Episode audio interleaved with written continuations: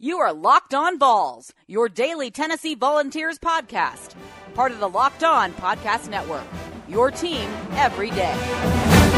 Welcome into Locked On Vols, your team every day. My name is Josh Ward. Thank you for being here today. I hope everybody had a great weekend. There is a lot to cover on today's show, as a lot's been going on over the last few days. The last show was on Thursday. That show was previewing the NBA draft. Well, that's come and gone. We now know where Tennessee's players are headed, with three players being drafted on Thursday night. Really a historic night for Tennessee basketball in the draft, plus an opportunity for Kyle Alexander. I'm going to go over all of that in segment number two. I'm going to open up the show with Tennessee football. Tennessee had a good start to the weekend on the recruiting trail. Tennessee landed a very important commitment in the 2020 class. I'll tell you about that coming up in just a moment. In segment number two, I'll get to the NBA draft and the opportunities now for several Tennessee basketball players. And in segment number three, Tennessee fans continue to wait on news of another basketball player. Is he a future Tennessee basketball player?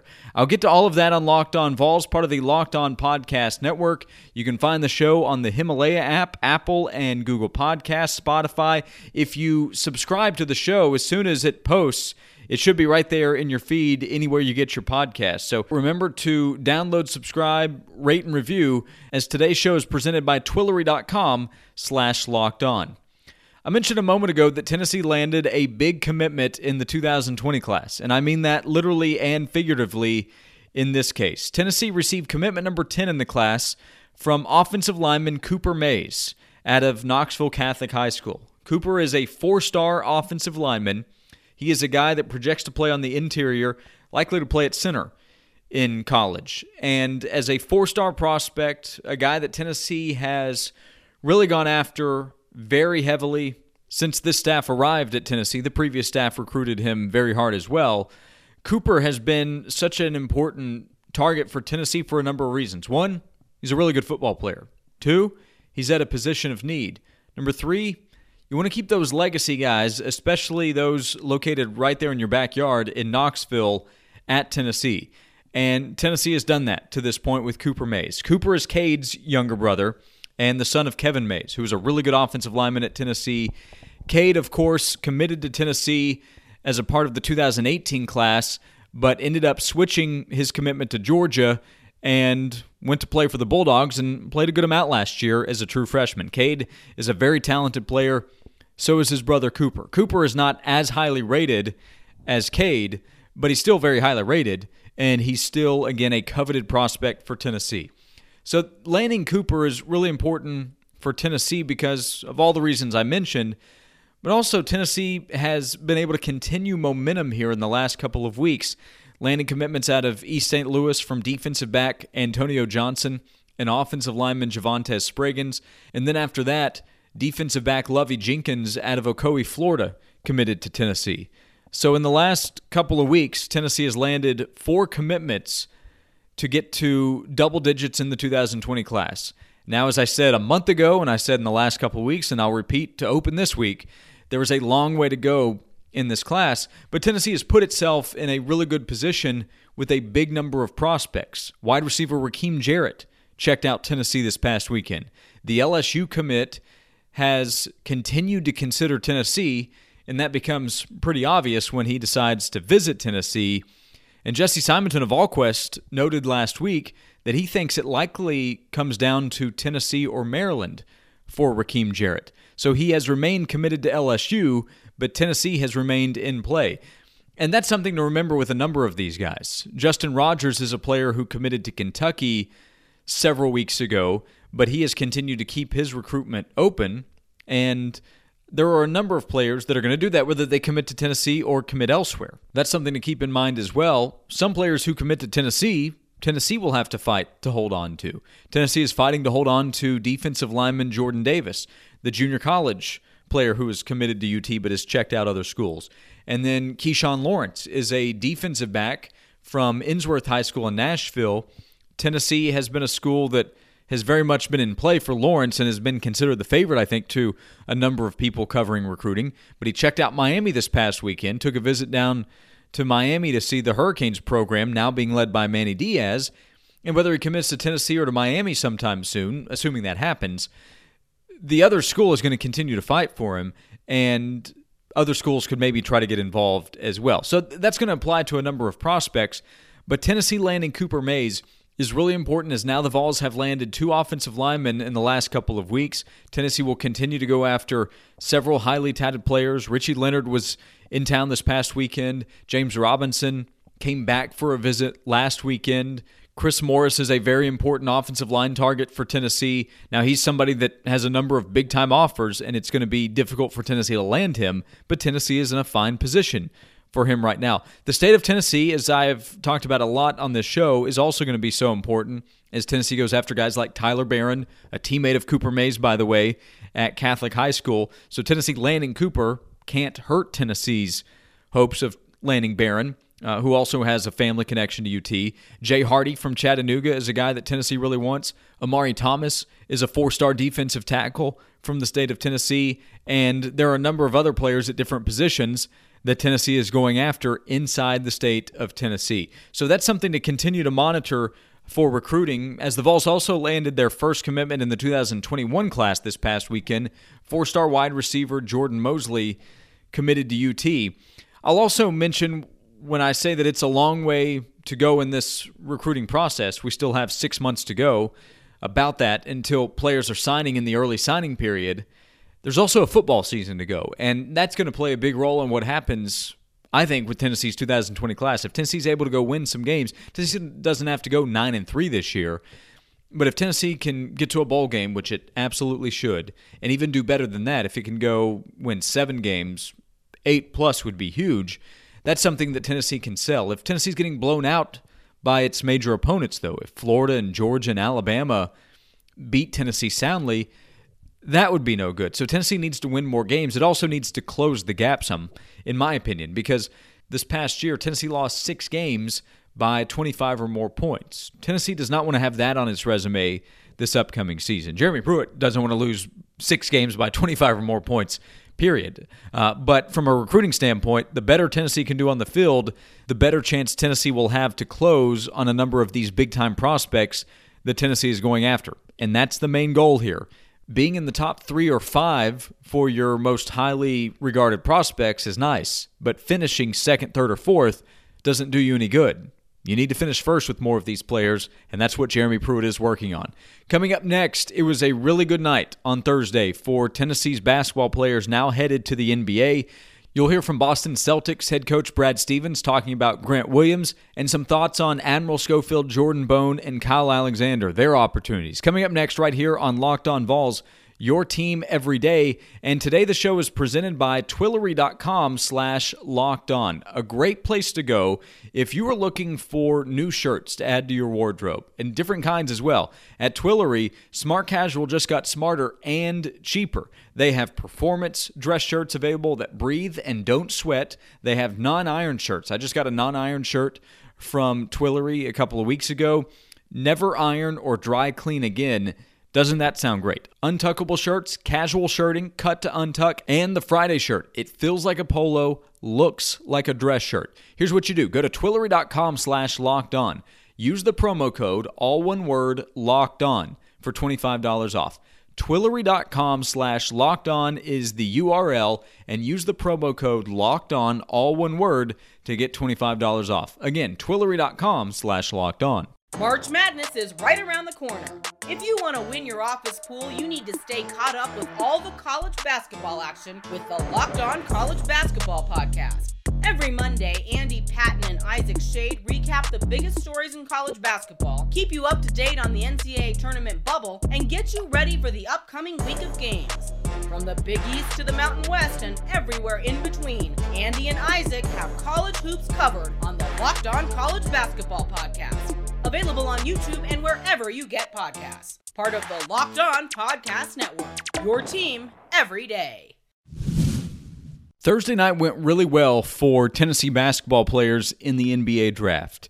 The excitement started with the 22nd pick when Grant Williams was selected by the Boston Celtics. I think this is great for Grant as he goes to a really solid organization, an organization with a good coach, good GM, and they've been good the last few years. This past season was disappointing, and this offseason is going to be really interesting to see what happens with the Celtics roster. Kyrie Irving is expected to leave, Al Horford is expected to leave as well, so they have to replace some veterans.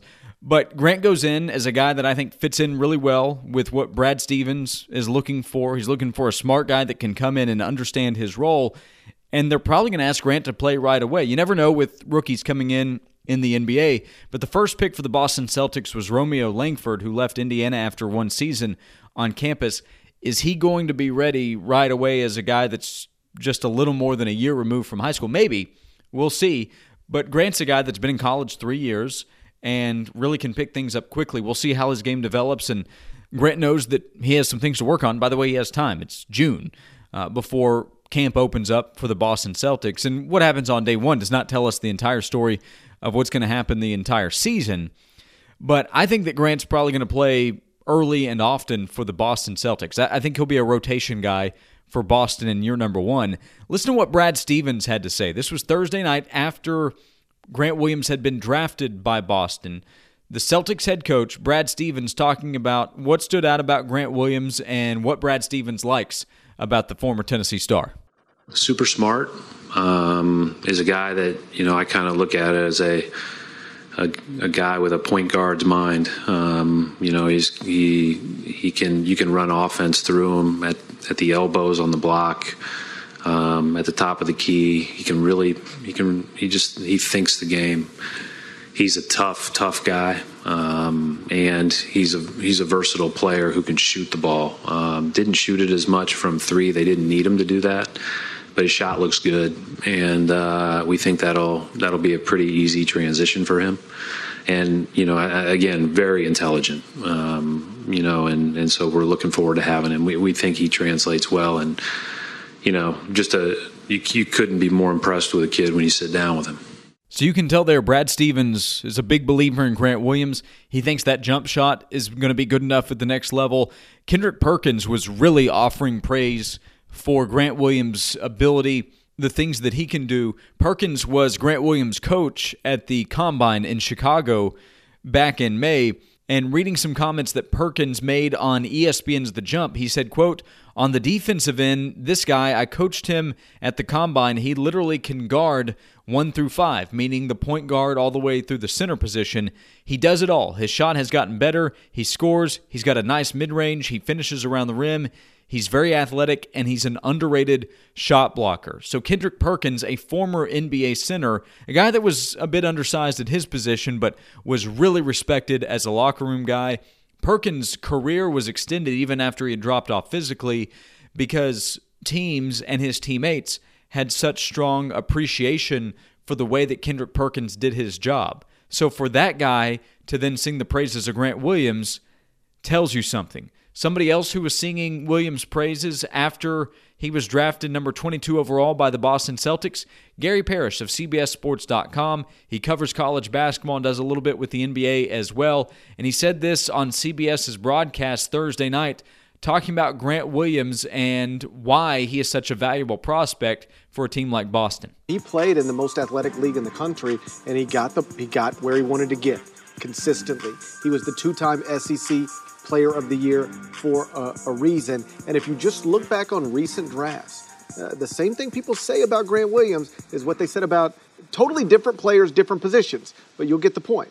When you ask people about Fred VanVleet coming out of college, they'd say, I don't know if he's athletic enough. I don't know if he's tall enough. But man, he just knows how to play, just knows how to win. And we look up Fred VanVleet when undrafted, but he just won a world championship playing a key role uh, here recently. Uh, same thing they said about Jalen Brunson coming out of college last year. I don't know if he's tall enough. I don't know if he's good enough athlete. But man, he knows how to play, knows how to win. Got drafted way lower than he'd get drafted if we redid that 2018 draft uh, again tonight. Uh, it looks like NBA franchises are learning. Uh, let's just take guys who are awesome at basketball.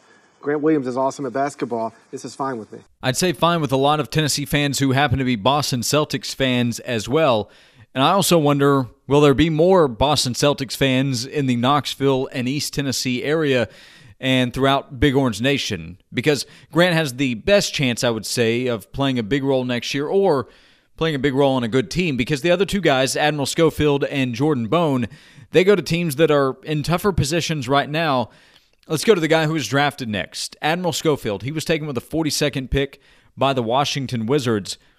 I actually like this really well for Washington because that's a franchise that needs somebody like Admiral Schofield, a guy that will put his head down, he'll go to work, and he's going to give everything that he has, and he knows that he has to do that. Admiral's a second round pick, and he should get a contract and I think be playing in the league probably. He might see some time in the G League next year as well as a rookie. But Washington's a franchise that's kind of going through a tough time right now. John Wall, their star point guard, is out with an Achilles injury. There are questions about what will happen with Bradley Beal as the kind of future of the franchise. Still a young guard, a, a, guy who played at Florida, one of the best two guards in the NBA, but he could be moved. Ernie Grunfeld, the former uh, Tennessee great, was actually fired a few months ago as the GM of the Wizards, was there for a long time. So it's a franchise that's going through a transition. Washington took Rui Hachimura from Gonzaga with the first pick and then in the second round took Admiral Schofield. Those are two guys who are so well respected for the way that they work and the way that they play. We'll see if Hachimura was the right pick because a lot of NBA draft analysts are saying that might be too high for him there as he was a top 10 pick by the Wizards. But in the second round, there's such little risk and then there can be the upside of getting a guy that still has room to grow in his game. I know Admiral's a senior leaving college, and often in the NBA discussion, a guy that's a senior can be talked about as somebody who's tapped at his potential. That's not the case. Uh, he is a Tennessee guy, but you know Josh Richardson's an example of somebody who continued to develop during his time in college. He went to the Miami Heat in the second round, spent a lot of his rookie year playing in the G League, used that to develop his game, and look at Josh now. He's one of the most important two guard wing players, defenders in the NBA. He's a very important part of the Miami Heat's franchise. And I'm not saying Admiral's going to become Josh because, again, Josh is a really good player in the NBA. But I would say that Admiral has the potential to become that kind of player. I don't know that he would be as good of a defender in the NBA as Josh because Josh is really good there. But Admiral's a guy that I think will have the ability to hit outside shots. Teammates are going to love him and he's a guy that's going to work as hard as he can to do whatever is necessary for whatever team he plays on. So I think a really good uh, opportunity for Admiral to maybe get some playing time on a team that needs some help. So he goes with the 42nd pick. And then the pick that created the most emotion because you've probably seen the video with the reaction from Jordan and his family when they find out that he's selected. If you haven't seen it, I'll share a link in the show notes, so check that out. Uh, but uh, Josh Bone, Jordan's brother, who is a former Tennessee guard and is now the manager for Jordan, he's talking to the group, and Jordan had apparently just spoken for a moment before them, but they don't think that Jordan's going to be drafted. And I, I, think he had gotten some information that led him to believe that that was the case.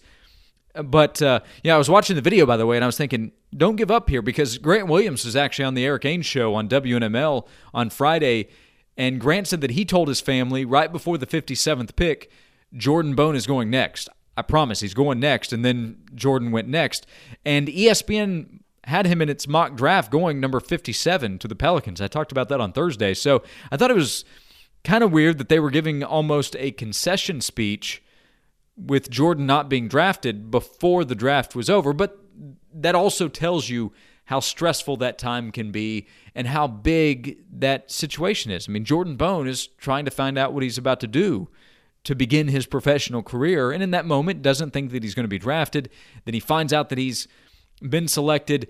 It, was confusing on Thursday to follow because there were so many picks that had been traded. Admirals, by the way, he was picked by the Sixers, but that was a pick that was being moved to Washington.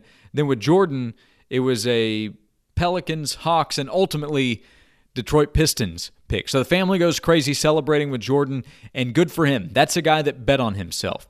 He declared for the draft, and most of the reaction was Jordan Bone's not getting drafted. And he decided to stay in the draft. With the combine, he really impressed a lot of people.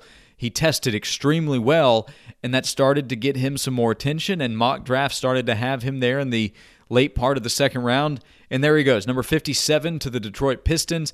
And Jordan, again, will most likely be playing in the G League for most of this upcoming year. But that is an opportunity for him to play, get some reps, and continue to develop his game, and then maybe get some time in the NBA.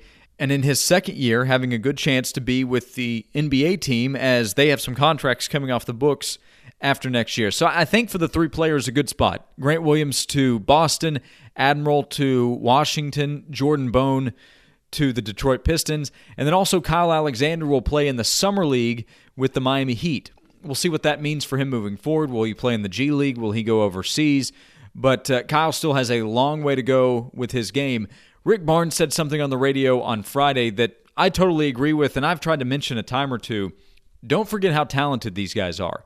They're great stories, going from where they were ranked as prospects and how they received very little attention their first and second seasons in Knoxville, at least going into the second season for Grant and Jordan.